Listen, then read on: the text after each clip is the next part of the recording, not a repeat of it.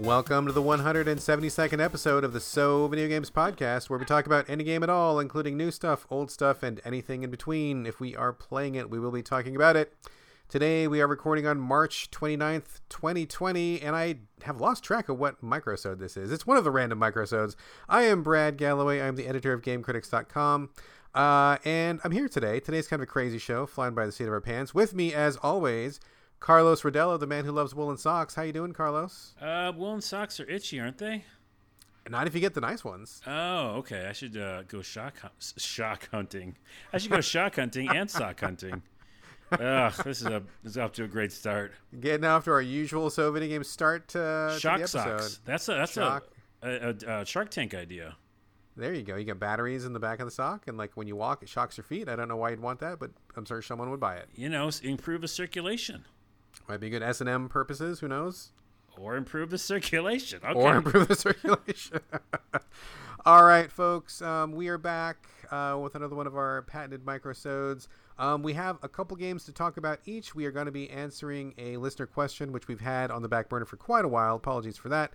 Uh, but before we do that, Carlos, you've got a little uh, housekeeping to do, little odds and ends, right? I do, but before we even get to the housekeeping, Oh shit! Even before that. I know. Wait, we're not a microsode. This is a real full episode. oh, is it? That was a microsode. I thought we were just going to go fast. Well, we are, but I'm confused now because we have like three or four games, right? I figured we would just talk about them briefly, but we can do what Oh, any kind of we can I do any sode you want. real episode. Any sode is fine. We will just do a mid-sode. This is a Could be a mid-sode. quasi-sode. Yep. Could be a partial sode. Any of those sodes. I think it's a mid-sode. Uh, my housekeeping is Secret of Mana. Remember how I was saying I wanted to go back and play that? Yes. Trials of Mana is coming out very soon, and I really Absolutely. do like that. Talked about that like um, two episodes ago. We sure did. And guess what? Uh, yeah, nah, dog. Never mind. Can't go home again, huh? You can't go home again. That game is not good.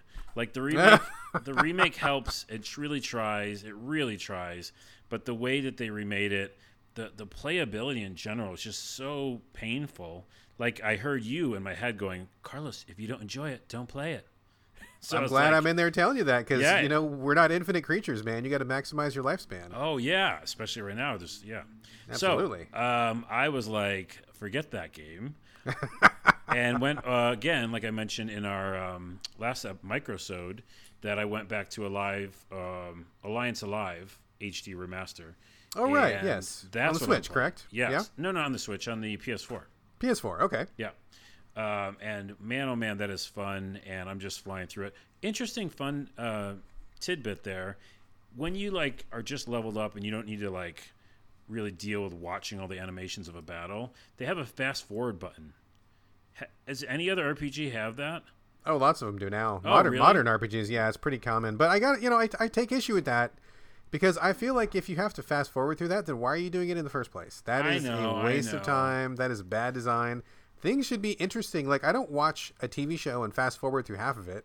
I don't put on an album and fast forward through half of it. I mean, I might skip like one song, but I don't listen to like half the song. I listen to the whole song. You know, like why why would you want to fast forward through that stuff? It's just bad design, filler. No, it makes sense. If it, this is an old school RPG, and I feel like I need it because I want to get through the story.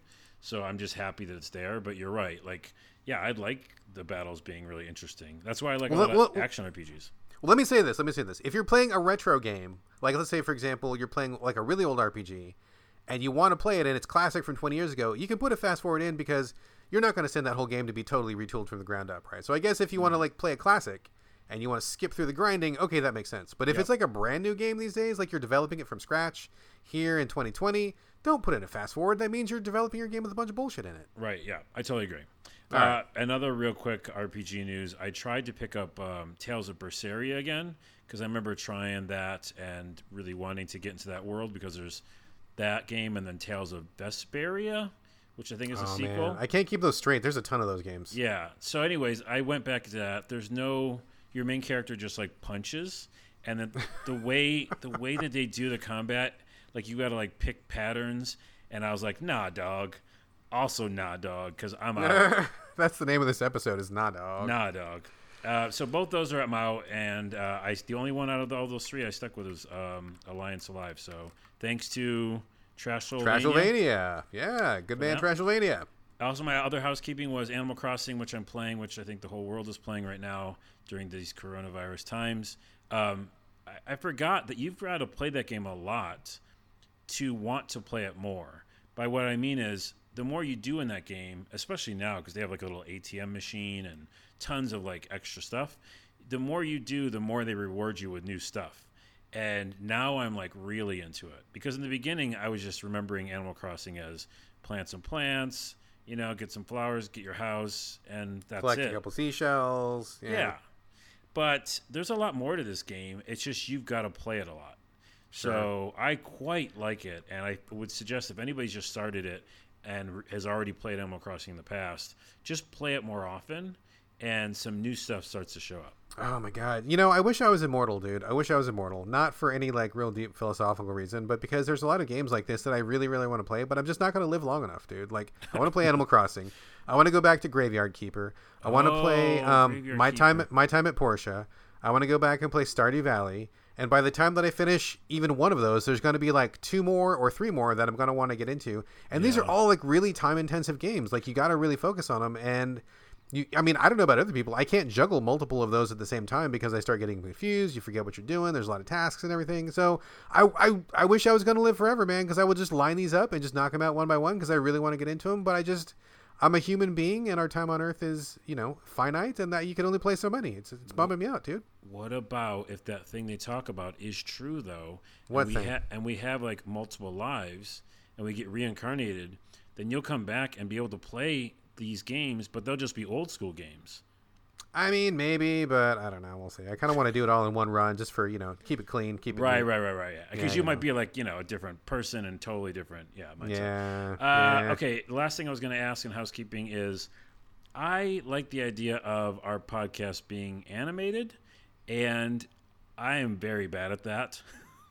An animation. Yeah, I'm just not good. I can draw, but I can't animate. Um, so I was wondering if I'd ask the community if anybody out there is animators, uh, does like cartoons, and would want to help us uh, create some scenes from the podcast, uh, or maybe even like a whole episode. Who knows? Or microsode. Oh God, that Um, would be like a lot. If you were, I mean, I don't know how easy it is to do with computer tools these days, but yeah, I mean, that might be kind of neat. Are you thinking? Are you thinking like maybe like little animated clips we could put on Twitter, and then like you said, maybe even a whole episode? That would be kind of. Uh, Yeah, because I've seen it before, and I've always like loved watching a podcast that way.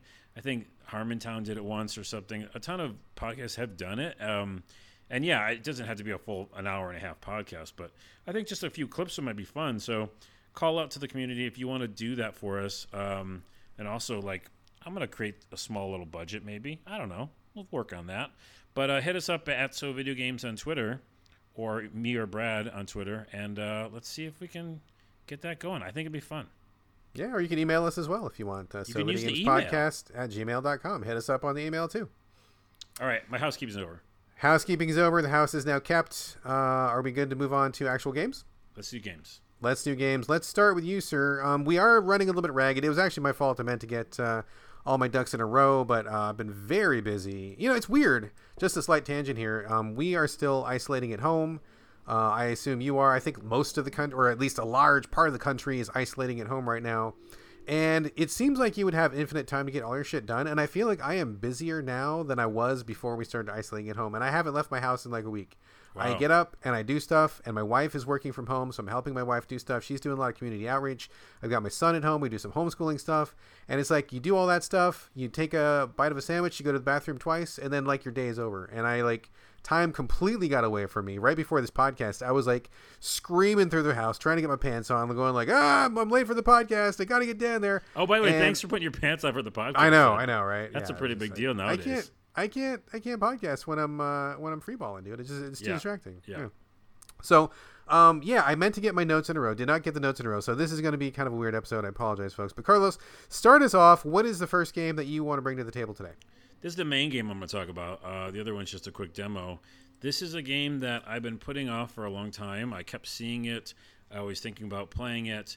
And just coming off Doom, which, if you listen to our last episode, uh, you'll hear my thoughts on that, some of my frustrations. I wanted a first person shooter. I want it more of what I experienced in Rage 2, which was not just first person shooting, but also melee that was done, I think, very well. um, and I wanted that experience. So I went back to a game that I've been trying, meaning to try for a long time, called Shadow Warrior Two. Have you heard of this? Shadow. I have heard of it. I, I did not play it because I don't usually dip into the first person uh, arena very often. But this is like a first person. You're kind of like a samurai or ninja. You have uh, like a sword and I'm probably a couple guns and you know kind of basic first person action is what I recall. Yep. I know that some of our writers at the site were pretty big fans of it. Um, I think Stephen Brown, who writes for us, really liked it a lot, and that's probably where I remember it from. But I don't know anything more than that. Is it more than guns and swords and uh, an Asian theme? Yeah, I mean it's a lot of that, but it's also um, just really addictive fun. And uh, the first one was made by 3D Realms, and it's so it's an old school game, uh, Shadow Warrior, and that was over the top. You played as this uh, main character Lo Wang, the emphasis, emphasis on Wang because there's a lot of dick jokes. Oh, okay. Yeah. Low hanging fruit. Sure, I got Old school, old school kind of you know. Well, make a funny quip and then kill people. So and then uh, flying flying wild hog was the developer on this one, but published by Devolver. Um, and it, it, you know, I just love what Devolver does. I like a lot of the stuff they put out. Uh, me personally. So I also realized that uh, when I did my research, because I did research on this game, motherfuckers. What's up? A new Carlos is born, and these guys. We are at a major turning point in the podcast right I now. know, right? And uh, it took isolation to do it. But um, these guys made a game called Hard, Hard Reset. Have you heard of that? Hard Reset. Is that a VR game? No, it's a first-person shooter, cyber kind of like futuristic uh, y with mechs and stuff. And they did a Redux version. How do you say that? Redo, Redux. I can't. I've heard it both ways. Yeah. Um, I think I've seen it, but I thought that was a VR game. Are you sure it's not VR? It might also be a VR, but when I did, when I looked it up, uh, and I'm going to buy it because it's I can get it now. Uh, the Redux version was just like a first-person shooter in the same kind of over-the-top style as Shadow Warrior. Okay. Anyways, what this game is, you're Lo Wang. You're, um, yeah, it's definitely Asian influenced and, and focused. Um, you are in this world where, you know, um, demons have taken over. Like the apocalypse had happened in the first game. And so these are one of those games where it is a little bit helpful if you were to play the first one, which I didn't. So you don't know kind of the story and some of the characters. But obviously, it's just all about killing things and running around and making funny quips. So you would think that the quips would get old. They don't. Weirdly enough, him just running around saying funny things here and there, I still laughed at a bunch of them. Uh, one time he killed somebody and he goes, "Oh look, you dr- look what you dropped, your dignity," and I was like, "That's pretty funny."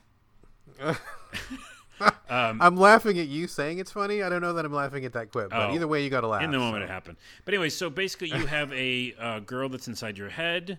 Uh, she's kind of like a lost soul that you're like bringing around all these missions, Oh, okay. Yes, yes, yes. and you have to kill things with swords or guns. You get both.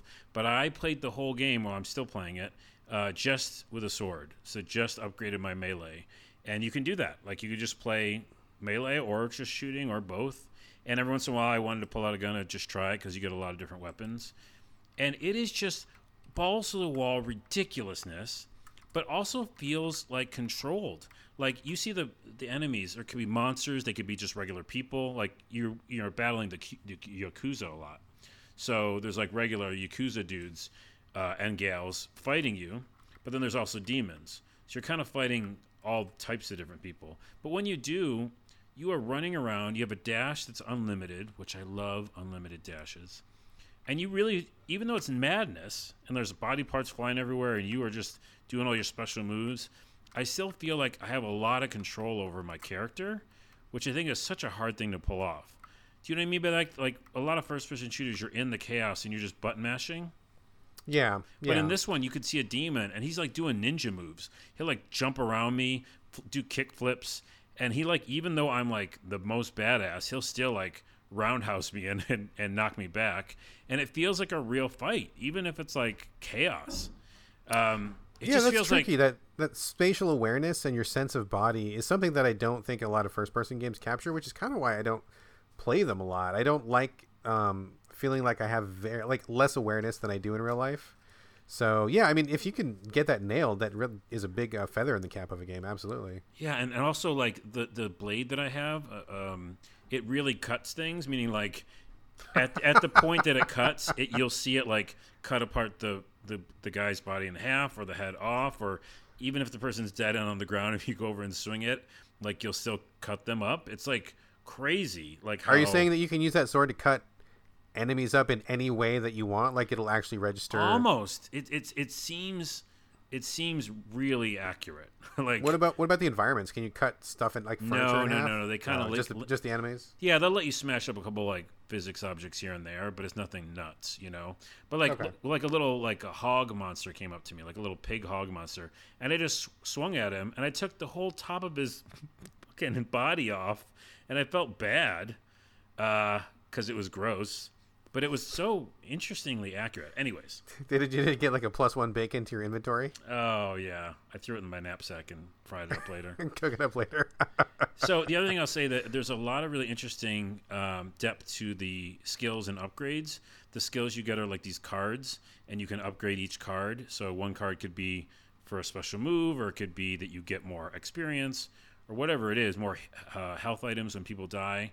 And it's a really interesting balance of not just a hit everything and I'm all powerful, but like actually, how do you want to play the game? And then there's a ton of upgrades that you can put on your person or you can put into your weapon. And all that is like really fun. Like I kind of get nerdy over like managing upgrades in weapons. What other games do that? Like, you know, where you like have little slots in your weapons. I mean, that's a lot of games. There's Yeah. a, there's a bunch of games that do that. I dig that a lot. So that's in there too. Um, yeah, I'll just say that this is one of my favorite games. Like, I think Wow. period like it really it, it hits all the things i want like it's a dishonored it's a dead island it's got dead island vibes it's got dying light vibes and So you recently played Rage 2, and that was like one of your favorite games of all time. And now Yeah. you're playing Shadow Warrior 2, which is also one of your favorite games of all time. Are these? Did you just get lucky and play two fucking amazing games back to back? I did. Or are you feeling very generous these days? no no no no no because uh, we'll talk about this at the end of the episode what games made us which is a um, a teaser for that uh, if i think of the games that really really um, it's like a secondary list we could do what are the games that you're into right now like what are the really you know types of genres i would say action rpg and i'd say first person melee and rage 2 let me do that with the sword and, and the shooting was really fun too but the sword was incredible. And this is another one. So I, i'm telling everybody right now and i will tweet till the cows come home um, people check out this game because i want them to make another one. And they're you know a small developer and i think that they deserve it because oh and some of the graphics are ridiculous. Like it looked like i was playing cyberpunk 2077 a couple times This game is a couple years old, if memory serves. At Yeah. least two or three years old, if not older, right? Yeah, it is. It's like 2018 or something, or maybe yeah. But it Yeah, doesn't even matter. It's so fun, and yeah, I just want to tell people about it because I, I love it. All right, there we go. That is a very, very strong recommendation from Carlos for Shadow Warrior 2. Uh, all right, I check it out, and I'm guessing it's probably real cheap these days since it's uh, it's been around for a couple years. Oh, you So know maybe- what? I did all that research and had all those notes. Uh, don't know how much it is. Um, Yeah, that's fine. You know, whatever. Games go on sale. I'm sure it's on all the consoles. I'm sure it's probably real cheap these days. So check it out. Oh. sounds like what? One more thing, uh, the photo Yes. mode in this, they have a photo mode. Uh, it's like true free cam, so you can like just go anywhere, like through That's walls fun. and stuff. Those are really fun. Those I are love fun, that. yeah. those are good. Okay, anyways, that cool. game is rad. Shadow Warrior 2 is rad. Uh, is. Definitive answer. Um, so last episode, I talked a little bit. I gave a brief shout out to the DLC for Control, which is called The Foundation. Um, I actually completed that and posted a full text review. I'm just going to talk about it just for a minute here. Um, so for people who like Control, and I believe that both of us are people who like Control, correct? Yep, except that ending. Fuck that ending. But yes, except that ending. Um, so yeah, this is more control. Like I think my biggest takeaway, my biggest nutshell is that it's more control. Like it's it's not gonna win you over if you didn't like control. It's not gonna do anything radically different than what you saw in the main campaign. But if you want more control, and I I kind of did. Like I, by the time I wrapped credits and did all of the side quests, I still kind of wanted to play it more, but there just wasn't anything else to do.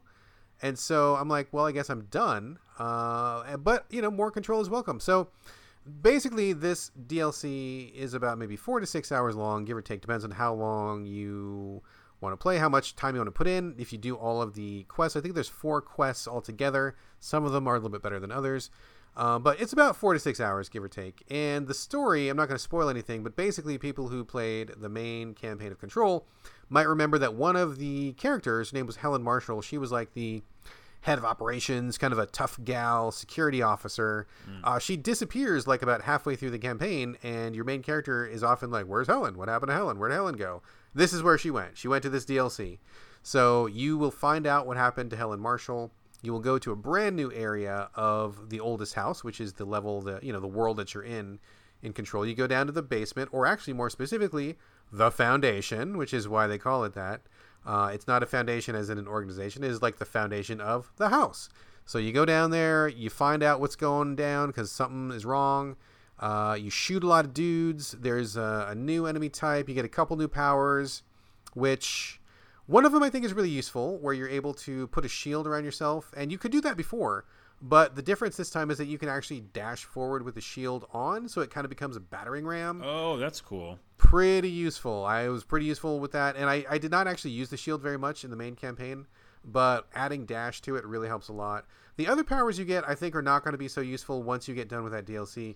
You can make crystals grow, or you can destroy crystals. Doesn't sound too impressive, but when you're down there in the basement area, there are lots of like structures that you can destroy that are made of crystals.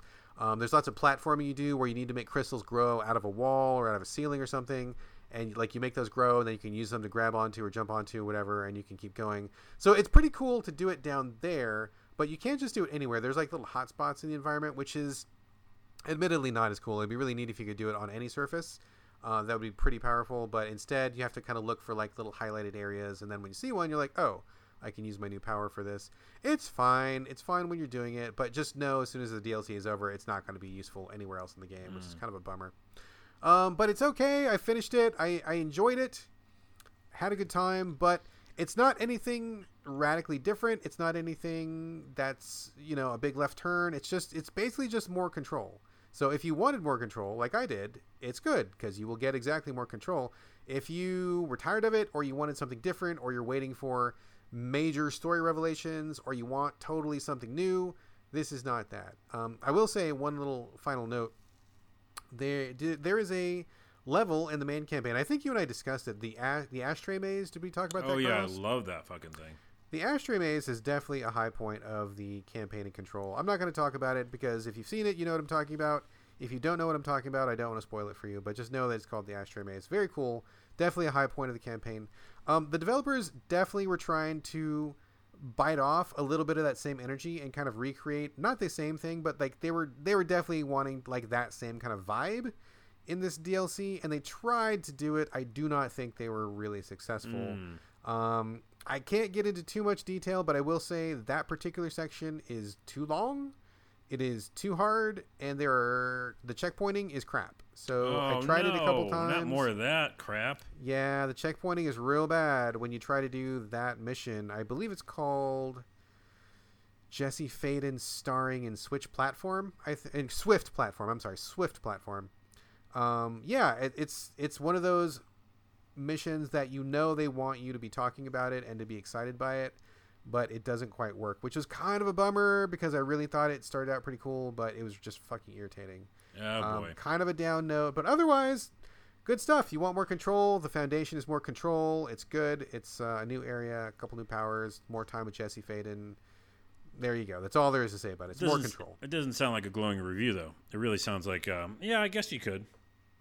I mean, yeah, I mean, I, I guess I don't want to damn it with faint praise, but I guess I am because if I didn't play this, I would have been fine. Yeah. But I I but I enjoyed what I played, so I liked it. But it's not like I didn't get a deeper understanding of the game. I didn't get any big revelations. It wasn't even really that different. But at the same time, like it's like it's like someone gives you a piece of cheesecake, right? And you're like, man, this is real good cheesecake. This is real good. I like this. And then they give you a second piece of cheesecake, and you're like, I don't have to eat this, but I like it, and it's going to taste good, and I want to eat it. But if I don't eat it, it's also fine. Like you know, like you've already had the good experience. You don't. No one needs to double up on cheesecake, right? So But if they would have given you like a chocolate slice of chocolate cake or something, Yeah, you'd I been mean, like, "Ooh, that's different," and I'm also still hungry, and this is great. I guess that kind of brings up a question because I was getting into a little bit of a discussion with Mike Suskie about this, my review, and about this content, and it's like there's no real hard and fast rule for what DLC should be, right? It's like on a case by case basis. Every experience is different. What people want from DLC is different. And in this case, it's like it's just kind of more of the same, but I don't mean that to sound bad because I enjoyed it and I like it and I recommend it if you like Control. But if you just wanted something different, then it is not that. But how do you you know like like how do you judge a piece of DLC? Like I mean, some people just want more of the same and that's fine. Some people want something totally different, but is it fair to expect something totally different? I mean, like how do you you know weigh the value of what a DLC is? I guess it's a it's a difficult question. I don't think there's one particular answer, but it's something that I, we were talking about, and I just you know I just what could I do? It's more of the same, and I liked it. So if you like it, you'll like it. Here's my thoughts on that. Um, if they and they're not going to, unfortunately, I don't think. If they gave me any sort of new DLC for Rage 2, which I played every single DLC already, You did. yeah. Um, if they give me any more new ones, which they're not going to, I would immediately play it because I like the mechanics of that game. Right, but I'm, right, But I'm right. not looking for more story or like revelation or something new. I just want more uh, hitting things with swords, um, and that's it. Right now, if it was a game I'm really into about this for the story, uh, and which is kind of what I was in with Control, and it was more of that. That's when I'd want it more. But if it's not, and it's just for the game mechanics, then I don't think it needs to be anything fancy, or it could just be more of the same. So for me, you just describing it that way makes me not want to play it, just because I got frustrated with the controls. Ah, pun intended. There you Good job, Carlos. Double entendre. Double. I know. I did because I did. And like you mentioned that shield thing, I was like, I don't even know if I should use this or not. I don't know if it's good or not. So there was just things like I don't want to fuss with that, especially checkpoints and all that stuff. Like I don't want more of that. But if it was yeah. Rage 2 or Shadow Warrior 2, wow, there's a lot of twos. I'd be like, yeah, give me more. Well, it's funny you say that because I kind of land like right in the middle um, with Control because I really like the mechanics of it. I think it feels very good to play. I think it's very action packed and exciting. So that part of it like lights up the action gamer part of my brain. I really like the way it feels and controls, um, handles. But uh, I know that a lot of people really got into the story. I thought the story was fine. Like it did what it needed to do. But I wasn't a person who listened to every single audio file. I didn't read all of the, the the notes that you find. I mean, I started off doing that, but it just got too much, and I really don't care for that type of story, uh, storytelling. And so I just in this particular DLC, you find a bunch of audio tapes, and I just didn't listen to them because I just don't like doing that. I didn't read the files, so I just played it for the mechanics of it, and from that perspective, I thought it was fine. But I guess if you are a person who really read all the files and listened to all the tapes, and you really want to know more about that stuff, um, I mean, maybe it would be worth it even more for you guys because they do talk about the origins of the oldest house and about the little energy cubes that you find. I didn't care. I just didn't care. Like it didn't matter to me, so I wasn't really looking for that. But Oh, not to take it for one more step though, is that it's interesting because I loved Alan Wake, and I loved the world and story they told through cutscenes and through really interesting things like the television set doing real shows, and like that stuff got me so hooked that when Control came out, I was mostly excited for that. Like, oh, they're going to tell this really interesting, weird story of this building. And if you remember in the episode we talked about it, I was kind of taken aback how quickly that game just started and just like threw you into it. Like, no, no, you're just this girl and you control this thing, and now- now you're this person. You have powers.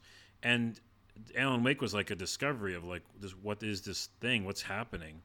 And so, you, so you're right in the delivery method. I think of the mystery in this game isn't good yeah, and I don't want to do that either. But the double side of that is I do want mystery. So yeah. I, I, mean, think I yeah. if you're a certain kind of player, because I do know people who ate this stuff up, but for me, I was definitely more on the side of like I would like a few more cutscenes. I would like characters to do something and then let me learn through the action of doing it, rather than reading like these 42 gazillion files or listening to these audio tapes. I'm just not that guy. Yeah, I'm yeah, just yeah. not that player. So. Yeah, it's kind of disappointing. I agree with you there. I think the storytelling is not the greatest in Control, but I had a lot of fun playing it because it felt real good to play. So, anyway, Okay, let's move on. on. That's the DLC, the Foundation. If you like Control, go for it. If you don't like Control, then don't. Carlos, uh, you said you had one more game to talk about before we hit our final discussion topic. Yeah, just real quick. Um, I was excited about it. Uh, the Default 2 demo came out on Switch. Oh, that's right. And I had had so many friends play the first one, and I didn't have uh, a device, or was it 3DS, I think, at the time. So I missed it, and I was really interested in trying it. So I thought I'd just pick it up, play it. Uh, this will be a a similar to uh, you've heard in previous episodes. Brad like talks about a Switch game, says garbage, and then that's it, and it's over. It might be similar because I couldn't play this demo because of one big thing that you and I always talk about. Guess what, what it is? I don't know. I mean, I was going to say like really poor controls, but I don't know if that's. Oh, it. No? no, it's the small text thing.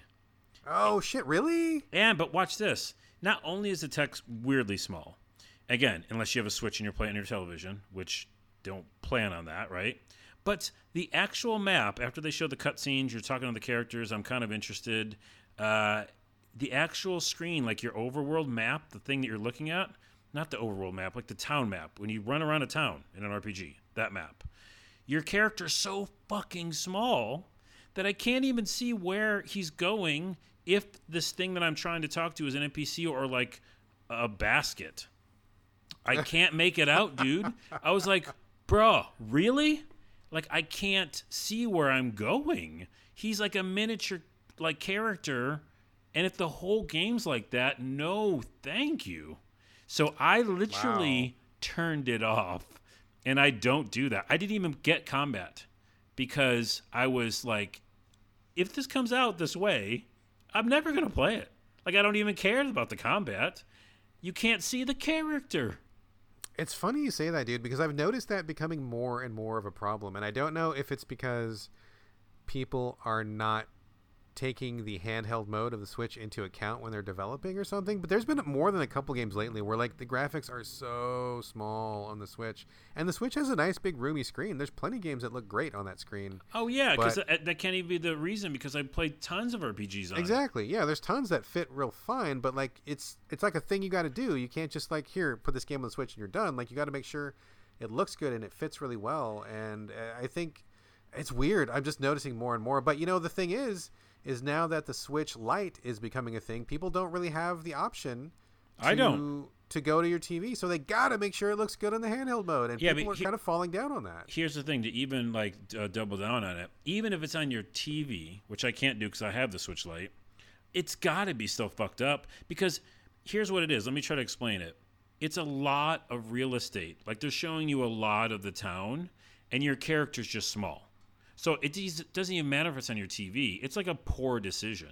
Uh, See what I'm saying? You're like running around, and yeah, you're about the yeah. size of, let's say, um, like if the whole screen is uh, 100%, maybe you're like 5% or like some, okay. you know something teeny running around this big map. And I'm and then you can oh, like zoom out to see the full map. And I was like, fuck that. So I literally stopped it, and I will never pick it up because if that's the way it is, I can't play it. Wow. That is surprising and disappointing. Although becoming more of a problem. Who who would have ever predicted that visibility and readability would have been one of the biggest problems facing the modern generation today? Who in the world would have ever thought that'd be a problem? Good lord. It's like the biggest problem facing gamers today, honestly. This is so fucking weird. Anyway.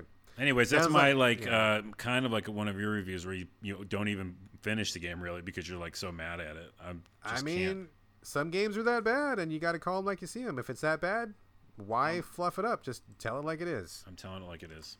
All right, I got one more game to mention, then we're going to get into our topic, our long awaited topic. But before that, I want to talk about a game that is wonderful. A very cool game that I'm very excited about, that I'm enjoying very much, and I want to spread the word, and I want everybody listening to this podcast to at least check it out and see if it's their thing. So we talk about we talked about Coffee Talk a while ago.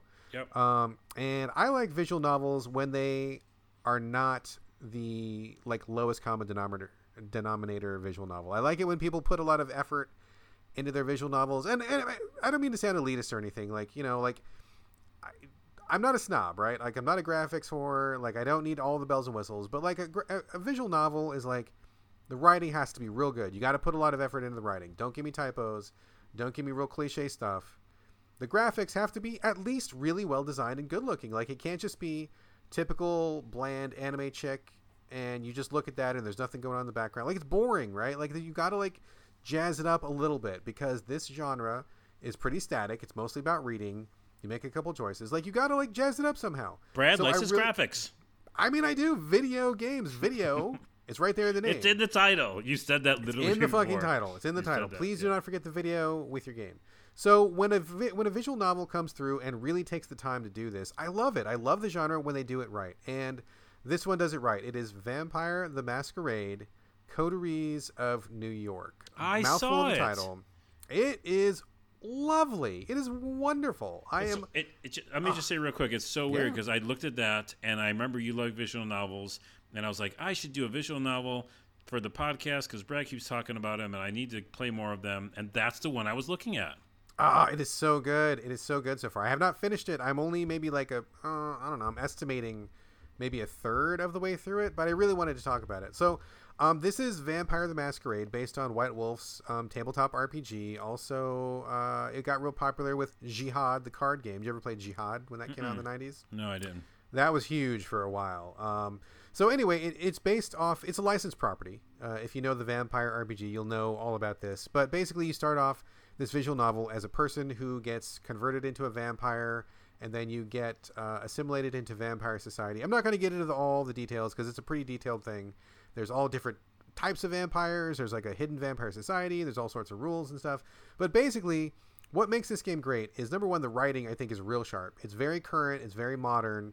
Like they talk about things that are happening today. They talk about like cell phones. They talk about people playing Fortnite. They talk about mm. sex. They talk about drugs. And it's like it's very modern. It's very mature. It's very current, which I really like a lot.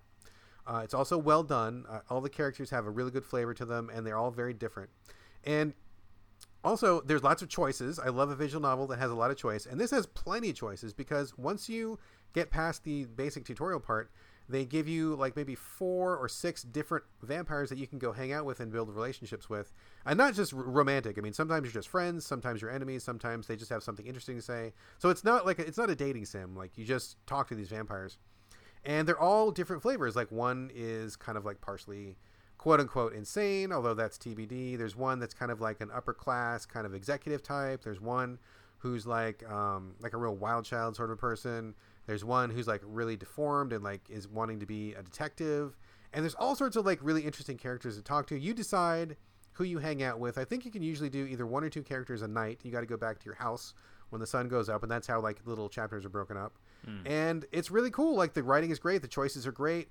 It makes you think a little bit, and like after you make some choices, um, at the end of the discussion, your character will kind of not necessarily grade you, but they'll be like, "Oh, you know, you made a couple really good calls back there. I really approve of that." Or they'll be like, "Oh man, you fucked up. What are you doing? I don't want to hang out with you no more." And so they kind of like give you like that interpersonal feedback, which I think is really useful. And the graphics are great, wonderful painterly art style, and the backgrounds are really dynamic. Like you'll be looking at a cityscape, and instead of being a static picture, it'll be like mostly static, but there'll be like a plume of smoke coming from a little sewer pipe thing, or there'll be like a car that just drives by in the background, or a person walking by in a silhouette. It's not a huge amount of graphics, but it's just enough to make it feel really like kind of alive and mm. not distracting, but vibrant. Like it's really good. It's exactly the right amount of visual in a visual novel. I think they really got the graphics and sophistication perfectly spot on. So I love this game so far. I am like eating it up. It's my bedtime game, so I go to bed like a little bit early because I'm like, ooh, I want to play some more vampire, see what's going on, and take my choices, talk to my fellow vampires, and it's just it's really really fascinating. I love this game so far. Do you think it's going to have multiple endings or? Oh, definitely, definitely. You have, I think, three different characters to choose from for yourself and then on top of that, so far I've seen at least six or eight different characters that you can be buddies with, and you do not have enough time to be friends with all of them. Like you've got to make choices. So I'm spending a lot of time buddying up to the guy who wants to be a detective, and I'm spending time with the person who is kind of like the uh, the insane flavor of vampire. Um, most of my time with those two, but that means there's like four or six other people that I've barely spent any time with. So right. I imagine if you go back and replay, you've got lots of stuff to go through. So cool. That'll be fun if I do it, and then uh, we can compare endings. I wouldn't be surprised if you had a totally different experience. You pick a different character, talk to different people. Probably two totally separate experiences. That's my favorite part about um, you know the interactive fiction kind of uh, landscape and the way I'm so excited about working on my game is because yeah, you can just build these different experiences for each person who plays it. So pretty cool. Yeah, I dig it, man. It's a perfect fit for the Switch too. So I'm not done with it. I'll probably talk about it again once I finish it. But like, super thumbs up so far. I mean, I'm I'm really hoping this game doesn't take a weird left turn because I really love it and I think it's great. And if it stays as good as this all the way through, it'll totally be like in my top ten this year. So fingers crossed it doesn't get weird. But so far, really, really digging it. So this was Oh, what's yeah? Go ahead, give the name again. Vampire the Masquerade, Coteries of New York. It's on Switch. I believe it's on the consoles as well. I think it's on. I think it's on everything right now. But I think it's wonderful on Switch. I think it's on PS4 is where I saw it, and that's what's weird because I was like, oh, a visual novel on PS4, and I might play it on there. Because right now, because I'm so mad at my Switch for being small.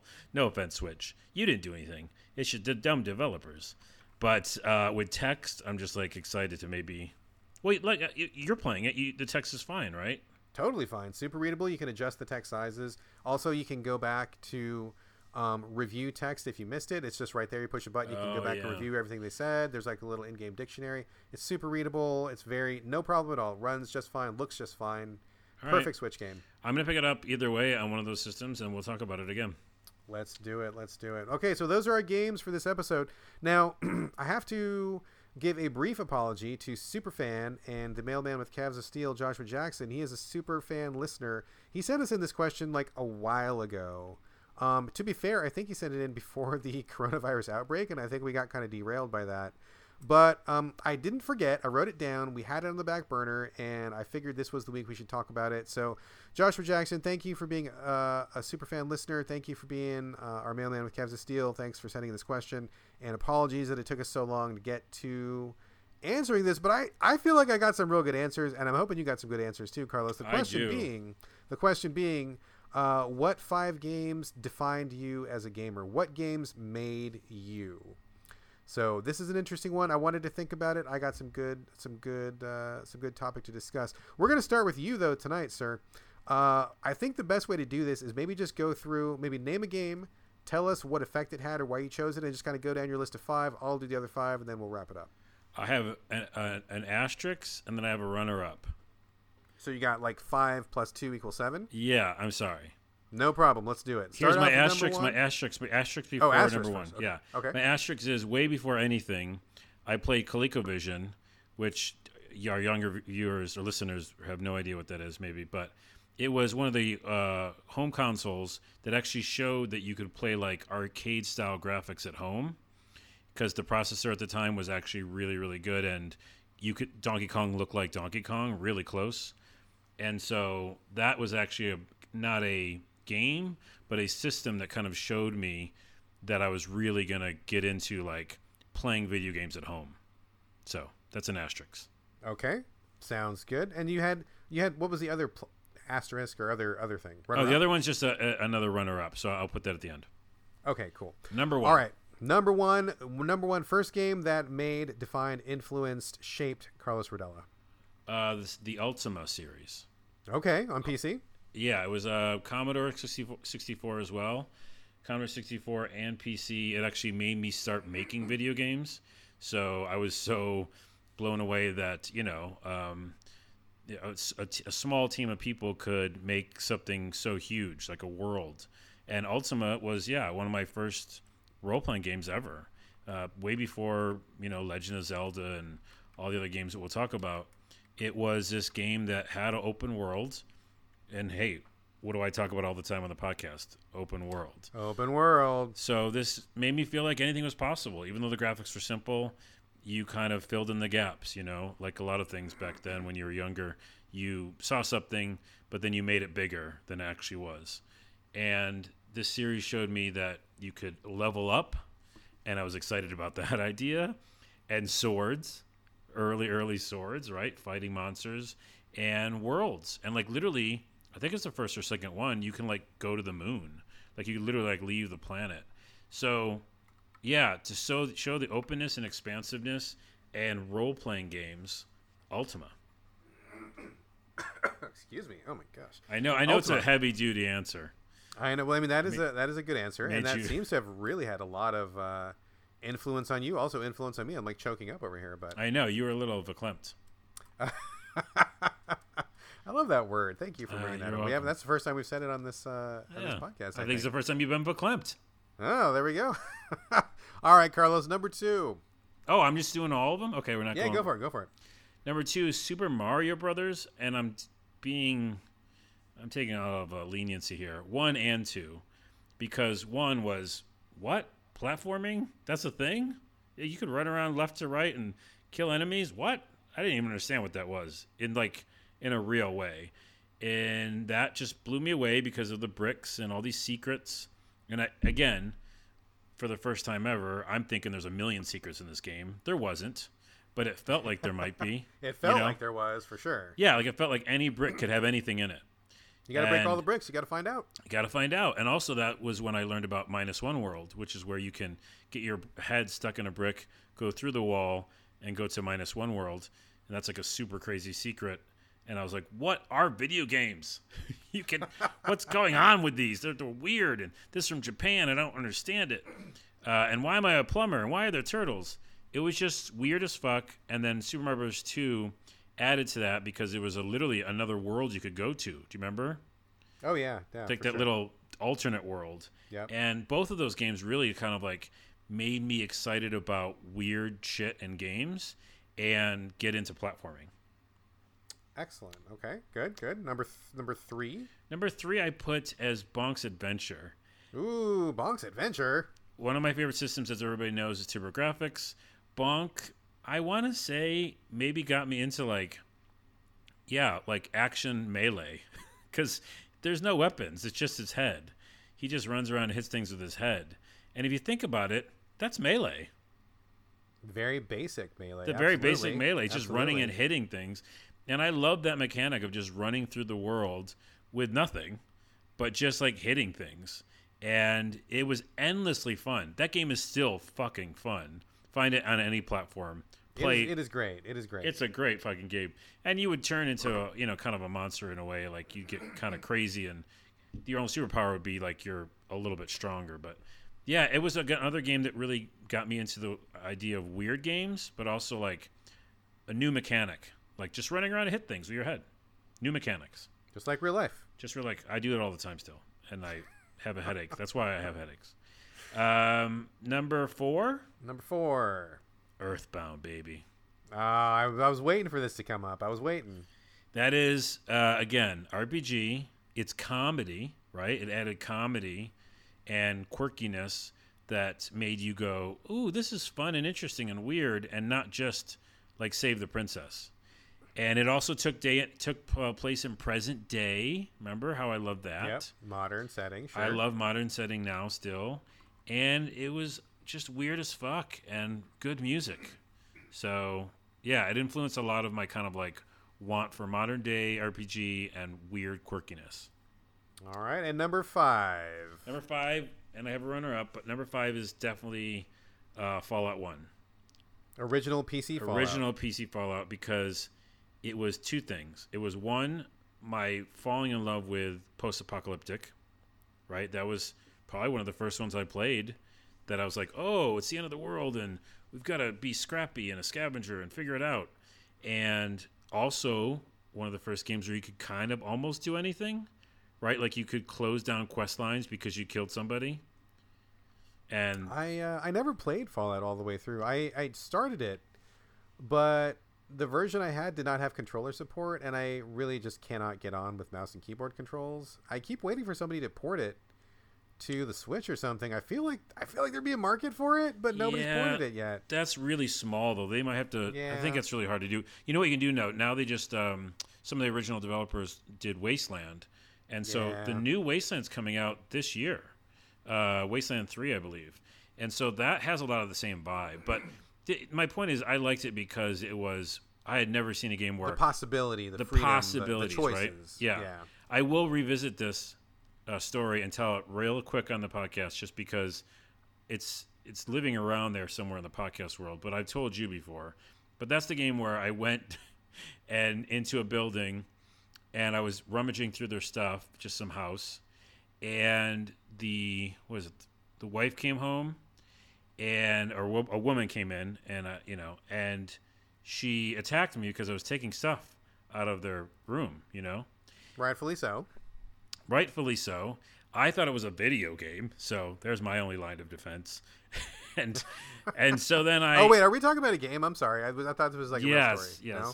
And so then I uh, I had to kill her because I didn't want the guards to be alerted. Calm down. And then the son came home, and then the son came home and attacked me, and you know what happened to him. And then the family dog. party. He did not join me. He joined my party. if by join my party you mean lying on the ground dead, then yes, he joined my dead party. And then also the family dog came home and also was aggro and started attacking me, and I had to put him down. God, the family dog came home. Did he have a dog job? Is that did he come home from from working for like? It's He like was working all- comes home he- at different times. He just man. wanted his snacks, and he did not get those snacks. Um, but that was the kind of game where like, oh, there's consequences. You know what I mean? Yeah, yeah. it was so. cool. It just opened my mind, and that's why you know I'm still chasing that to this day. I'm chasing those kind of stories in games to this day. Uh, and my runner-up, runner up. Skyrim, Skyrim Why? because I know it's later on and it's not as formative. Because what I don't forget when that came out, but it still was a while ago. Uh, that game also kind of showed me that what Fallout led is this kind of like, hey, anything's possible in a game, and these dynamic systems can be at play, and you don't know what's going to happen. Like, You could like fall through the world. You could like clip through a tree. no, not the Giant glitch. could punch you 14 miles into the sky. Anything, Well- literally anything could happen. Maybe that, but now I'm not talking about the glitching. Like, ah, okay, I'll retell this story then. You're you forced my hand on this one because you said He's said got a million of them, folks. He's got a million of them. you forced my hand, and then we're, then All we'll go to move to you. All right. There was one time in that game in Skyrim, and this is again a, a, an impression on me because now I, I am still chasing these kind of experiences. There was a, a couple, and they owned the stables, the horse stables, and I was supposed to go and do some sort of errand for them. I came around the corner, and wolves had been aggroed by their horse or something, and they started attacking the owners. And I couldn't get there in time, and the wolves killed the owners and they were not supposed to do that. And so I went up to the, the owners and they were dead. And you know, I- picked up their keys to their stables and I owned the stables. horses. There you go. Yeah, but that happened World's because quickest of real estate transaction. emergent gameplay, and so that's a thing that's really, really been formative for me. I really want that as well. Excellent. Those are all really good answers, and I, I agree with like a lot of those. I really love emergent gameplay. I love getting the choices. I love a lot of that stuff. So I think we're we're kind of in sync in a lot of those. But I have different games and different answers. Let's Um, go. All right. So the first one, I just have five. I don't have any asterisks or runner up. Or anything. Sorry. Um, the first one I think is probably Marvel Puzzle Quest. Ooh, Uh, the one of your favorite games of all time. One of my favorite video games of all time. Still play it. It is the game that I've spent the most time playing out of all games in the world in history. Uh, what I what I took from Marvel Puzzle Quest is patience. Patience, um, because it is a very slow game. It is a game designed to keep players coming back for you know year over year. Um, you have lots of characters, lots of things to level up, lots of you know uh, things to improve, and so you can't just do it. Like you can't. I mean, even if you're rich, you know, if you have like a million dollars to pump into it, that'll get you ahead of the game. But it still is not going to get you everything you need. Like you still have to just take your time, wait for the card you need to come up. Sometimes it comes up randomly. Sometimes it's in rotation. Like you have to just hang in there and just do a little bit at a time. And you you're going to get real frustrated if you want to like become the best right away. Like you want to max out your guys immediately. It's impossible. You can't do it. You want to collect all the characters right away. You can't. There's just no way. There's no way. So you got to just like be patient. And that was really something that took me a long time to learn was to be patient and not be mad about it. Like, and I've been playing the game. I mean, at least at least five years now, if not longer. Basically, every day for five years, and I, I definitely have noticed an increased sense of patience, my ability to wait for things, my ability to, you know, just know that it's going to come back around. I'll get my chance in a while. Just got to bide my time. Uh, definitely learned a lot of patience from Marvel Puzzle Quest, and I think that actually applies in real life too, as well, for sure. Right. Um, next game, Resident Evil 3. The not the one that's coming up just now, but the one that was originally from 1999. And how this game affected me was because it taught me that video games are important to me and that I could not be happy in a relationship where my partner did not think games were valuable or or respectable. Whoa, this is like a real serious one here. This is real. No, these are real, dude. These are real. So like at the time, I was married to not the woman that I'm married today, and we had. I mean, not shit talking to anybody. She's a wonderful lady. Um, wish her all the best. Uh, you know, wonderful, wonderful person. Um, but this was one of the areas where we were maybe not the best fit, and I really clearly recall being at home playing Resident Evil Three, and she came home and she just. I don't even remember what it was. It's just like she like made some crack about, you know, like, oh, you're a nerd for playing that game or something like that. And like it wasn't like hurtful or anything, but I think that she was like upset that I was playing this game rather than doing something else. Like maybe I wanted to play that instead of, you know, whatever we were supposed to do that night. Um, and I just I just remember thinking like, oh, you know, like that kind of hurt my feelings. And if that's how you view games, that's going to be a problem because games are like really really important to me. They've been important to me my whole life. I spend a lot of time on them. It's like a you know I write, I edit, I they they take up a huge part of my my existence. And if you don't think that they're and I don't even like she had to like him, but like you just have to tolerate him, right? Like, and if it was going to be a, a subject that was going to be open to like ridicule or joking, then that meant that this relationship was not going to maybe be the best one. Yeah. Um, we eventually divorced, uh, not just because of the video game thing, although that was a factor, but there were other issues as well. But that was the moment when I'm like, you know, actually, I do need to be with someone who thinks video games are cool because that's really like a core part of who I am, and I don't think I could be happy any other way. So yeah, it showed big... you that it's a huge part of your life. Yeah, absolutely. That really just in that moment, it really, really focused it pretty, pretty crystalline clearly. Um, another game, Cloning Clyde on Xbox Live Arcade. Have you ever played this or heard of it? No, I'm like puzzled. It's one of the very earliest XBLA games. I don't know that you can even play it anymore. I don't know that it's available anymore. Um, it may have just disappeared down the rabbit hole of um, games just going away. But it was a very, very basic, very early platformer where your character could morph into different forms, and every level was like a 2D maze sort of a thing. Um, the reason that this stuck out to me was because this was one of the very earliest games that my kids played. And my both of my sons uh, played this game because it's very straightforward. It's easy to understand. The controls are pretty easy to get a grip on, but there's also like a little bit of um, leniency. Like you can die, nothing really bad happens. There's lots of stuff to experiment with, and it's kind of funny. The guy does like little burps and farts or something, and he kind of just does like little, you know, cartoony stuff. And it really showed me like at that time I was really looking for games that my kids could play and it's really difficult. Like if you have small children, it's really really hard to find good quality games that are not full of ads, that are not trash, that are not super boring, that don't talk down to them. And that was one of the ones that they could really get into where I felt like it was offering a good quality of gameplay that was also approachable and it helped me as a parent like really look at game literacy, game accessibility, like what qualities I look for myself, and then uh, in in opposition, what qualities I look for in games for my kids. And that was really the first time when I found a game that really fit the bill, and it was it's something that we came back to time and time again. Cool. Yeah, I saw you the possibilities of games. Absolutely. Um, Especially with family. Similarly, similarly, Xbox Live Arcade was actually a really, really formative time for me because I remember playing uh, Geometry Wars, which everybody played at that time, and also a really small indie game ported from the PC called Wik and the Fable of Souls. You play like this little kind of half elf, half frog dude that swung around the screen with his tongue and ate bugs. Really challenging level by level gameplay. Um, both of these things were things that I probably never would have encountered if it wasn't for the smaller focus on Xbox Live Arcade, and so that existing on 360 really opened my eyes to indie games and being more open to smaller bite-sized experience indie experiences experimental experiences. I loved xbla i, I played basically yeah, every game that came to it. Yeah it was so good. So many interesting games. Not all the games were good but i think there was so much variety so much potential so much stuff that you wouldn't really get anywhere else especially for a person like me who did not play pc um, i know that those things existed on pc i'm not saying that xbox live you know, invented that. But for me, who was like a dedicated hardcore console gamer who never looked at PC, this was like basically my first taste into into that that field. You know, my first dipping of the toe into that pool, and it really opened my eyes to like having other types of experiences that were not AAA, that were not your usual genres that you get on a console. So I really felt like that opened the door to me like for basically for the rest of my life now because I do love indie games and I do love experimental games and and weird art house games and stuff like that and I think that really started with XBLA so I'm really grateful to it for that experience. Dude, can I pile on that for a minute? Um, Yeah. You just reminded me that that definitely happened to me too. I had played indie games on my, I mean, Commodore 64, you know, and PC and all that stuff back in the day, but I had kind of slept on them for a while.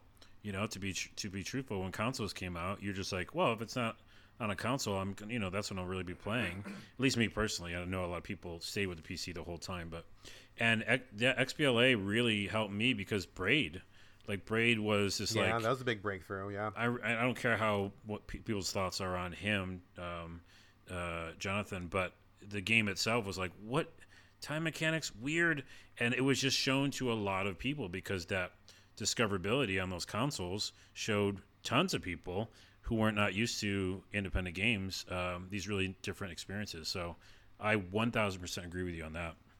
Excellent, excellent. Yeah, that was a great time. That was a really, really formative time for me. Um, the other thing, the last one, number five, uh, probably like like uh, Xenogears. I want to say, uh, because that was the first time when I really kind of gave myself permission to not finish a game because I felt like it was bad and I felt like I just wasn't enjoying it and it was something that people really liked at the time. Even today there's a lot of fans for that game, but I think it's a really poorly made game and there's a lot of stuff that's just terrible about it and Leave it to That- Brad to go through this special list and throw right. some garbage and trash fire moments. Number five, but like it's it's a it's a bad and a good because after I gave myself permission to be like, you know, I don't need to love this. I don't need to finish this. I can just say to myself and to everyone else, I just don't enjoy playing this, Mm. and I don't want to spend any more time on it. It just freed me up to go play things that I actually did enjoy. It it, it, it it reduced my suffering because you know grinding through stuff that I didn't want to grind through, watching story that I thought was stupid, like getting through dialogue that was really badly written. Like you know, I had been of that mindset of like must finish every game I play, must keep up with everybody else, must play what everybody's playing, must play the hot game. And this was one of the first times that I'm like, I really don't enjoy this experience like at all. And I think I'm just not going to continue, and I think that's going to be okay. And I'm just going to tell people, and if they don't like it, then that's okay because we're not the same person. And I'm going to spend my time on something that I think is really more enjoyable or more interesting or more worthwhile. And this was the first time that I really probably gave myself permission to just think that way and not like follow the herd, you know, at that time. Wow, that's crazy how your list really like helped define you as not even just a gamer or someone who likes games and why they like games, but like how you cover them and how you play them uh, and with your family. So really cool list. And also, I would say that um, that kind of dovetails into the beginning of the episode where I was saying I didn't want to finish Secret of Mana Exactly. because I'm doing what you learned from Xenogears. so I guess thanks Xenogears in a roundabout way. yeah. thanks for being such a terrible game. It really improved my quality of life. So thank you, Xenogears. Thanks, Xenogears. All right, Joshua Jackson. I hope that we answered your question to your satisfaction. Um, really appreciate you sending that in. It really made me think. I really liked hearing your answers as well, Carlos. Yeah, it was fun. Um, Two different lists. Cool. Yeah, absolutely, absolutely. So this is the end of the show. Unless you got any uh, last little bits at the end here. Mini Ion Games Field. Uh, there's a game because I'm really on this first person kick uh, called Bright Memory. I want to give a shout out to because I think one person made it. It's an early access and it looks incredible for like a one to two man team. Um, and it's called Bright Memory. It's on Steam right now as early access. It's like five dollars, I think, which even makes me more kind of confused. um, but it looks incredible. So I'm going to start it later uh, this week. Bright Memory, check it out. It just looks like first person sci fi shooter type game, but really interesting. And again, one or two people, I think, put the whole thing together. So Excellent. Check that out. Excellent. All right, it- sounds good. Sounds good. Thank you for bringing that to our attention. Check it out. Um, and that will bring us to the end of the show. Thank you all very much for listening. I guess this ended up being kind of a mid-sode. Uh, this so is a full. good. I think I'm looking at the clock. We're at we're over the hour. I think this is We're a like an hour and a half. Yeah, we're might be a real we're- episode. It could be a real episode. So it could be a big boy episode. We'll see. But uh, thank you all, folks, uh, for listening. Thanks for joining us every week. Um, it's been fun. It's been real. We'll be back again next week, and we'll do it. You can tell that I'm free balling right now because I don't have my script in front of me. so Wait, I'm but you're not free balling. You have pants on. You said. Oh, that's right. I do have pants on. Thank you. Yes. Okay. Yeah. I am when I, I am stream of consciousness talking, and I should probably just stop. Uh, before I get off of this recording, though, please reach out to us with your thoughts, comments, uh, anything you'd like to. So video games podcast at gmail.com. Post for us at gamecritics.com once the show goes up. Uh, we're on Twitter collectively at So Video Games, but you can hit us individually. Carlos, where should people reach you this week? Um, I don't know. your house. Call me no, no, you can't. No, No? distancing. You can't come over here. Don't go to Carlos's. No one come to my house. Um, yeah, I guess you could just uh, you know hit me up at so video games because I actually am on that Twitter account quite a bit now, making clips of this show. You'll probably hear a clip of this show on that uh, Twitter, so go there at so video games. Say hi there. Excellent. Excellent. Say hi to Carlos there. Uh, you can catch me, as always, on Twitter and Instagram. It's my name, B R A D G A L L A W A Y, all A's, no O's. And that is it for us. Thank you again for joining us, and we will be back probably sooner rather than later. Uh, but in the meantime, this is Bye from Brad. And don't play Bra- uh, Brave Default 2, Bravely Default 2, because it's too small from Carlos.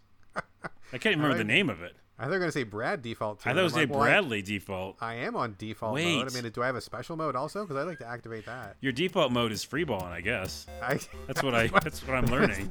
the default mode my mama gave me. All right, we're Oh. out. We're out, folks.